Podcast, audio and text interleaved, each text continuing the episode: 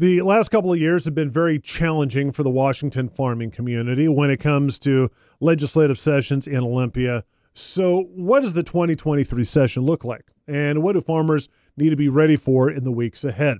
I recently sat down with Pam Lewison, director of the Washington Policy Center's Initiative on Agriculture, to talk about some of the biggest issues in the state capital. And she started our conversation talking about an effort to bring back legislation that didn't get across the finish line last year. So, the 2022 riparian bill essentially would have taken a, a, great deal of land from folks. I think this new version in 2023, uh, there's both a House and Senate version, are not significantly different. I think they're just a little bit quieter in how they approach that land takings aspect of the riparian bills. Um, what's interesting is that in the new versions of the riparian bills, what they lay out is a report from the Department of Fish and Wildlife as the best available science about riparian buffers, and they want to codify it in those two bills. The trouble with that is if you talk to people in forestry and other sort of riparian management areas, they'll tell you that uh, the buffers that are associated with that report, which are based on site potential tree height, which is um, a really complicated sort of math problem, uh, that it's not the best available science, that you can in fact get a lot of benefit from a buffer that's maybe only 30 feet versus the 140 feet minimum that that site potential tree height would institute in Washington. Uh, the good news is there was a hearing. Uh, a lot of people came out to testify and point out some of those problems with the bill. And that bill is, if it moves, it will move very slowly through this legislative process to make sure that we are getting everyone's thoughts incorporated into it. Or at least that's what we're hearing from the legislature.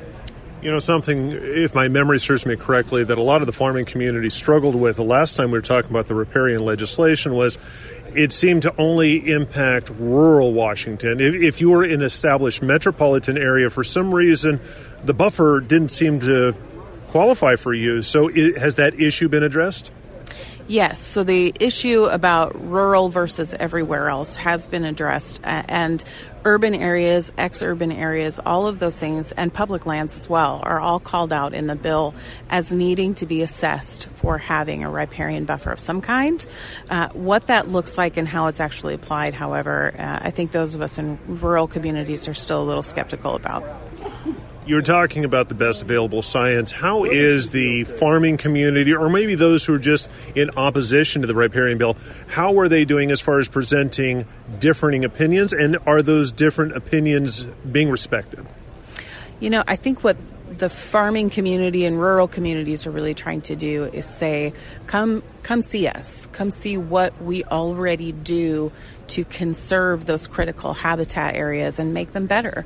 And we have a we have a great uh, opportunity to do that through the voluntary stewardship program, through the CREP program. FREP does the same thing for forestry. So there are already these conservation programs in place, and I think what I'm hearing from ag and rural folks is that they want to have credit given to them for the work they're already doing.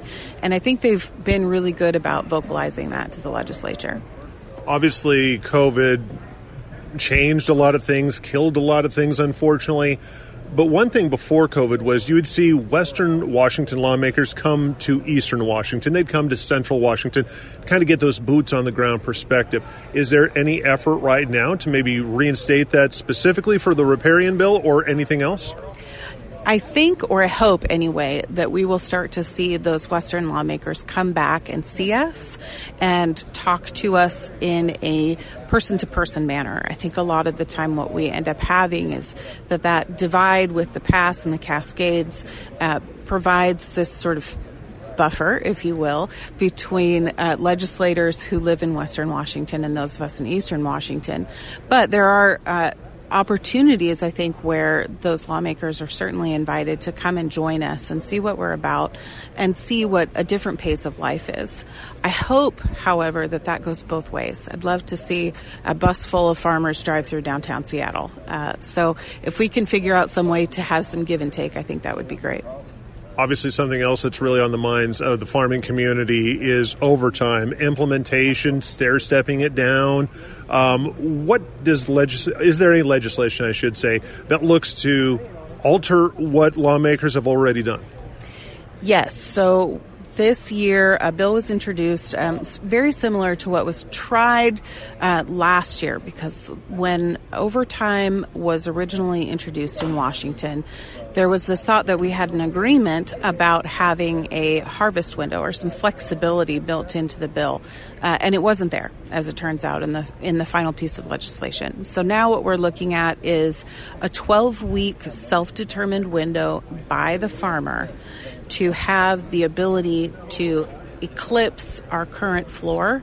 And as that floor goes down that that flexibility will still be in place. So you can see um, the opportunity for those farm workers in particular to recoup some of their their income that's been lost from this uh, overtime legislation all right, I'm going to maybe play a little devil's advocate here. Does that mean that if I'm a cherry producer in central Washington, I have to know now if I'm going to start harvesting on May 24th versus June 7th?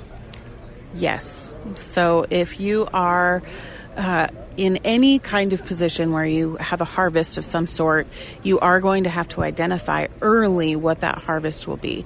There is an opportunity for you to revise that, but you still have to have a little bit of a crystal ball because I believe that the window is a seven day time frame before you can. Um, excuse me, a seven day time frame for you to alert your workers that harvest has been moved.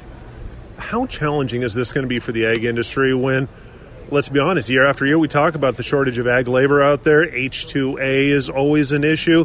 Uh, it seems like this is going to be a real difficult task for the farmer. I think it is. You know, there are certainly um, sort of semi reliable times for harvest.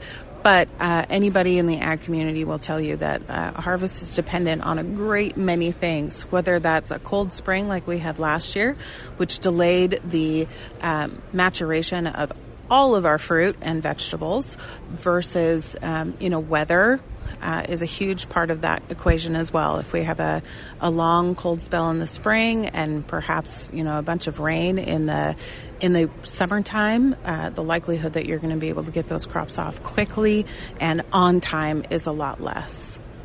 I know a lot of farmers are frustrated with riparian legislation, with overtime. It seems like this serves as a good reminder that the farming community needs to be proactive, respectful, but proactive when it comes to engaging with lawmakers in Olympia.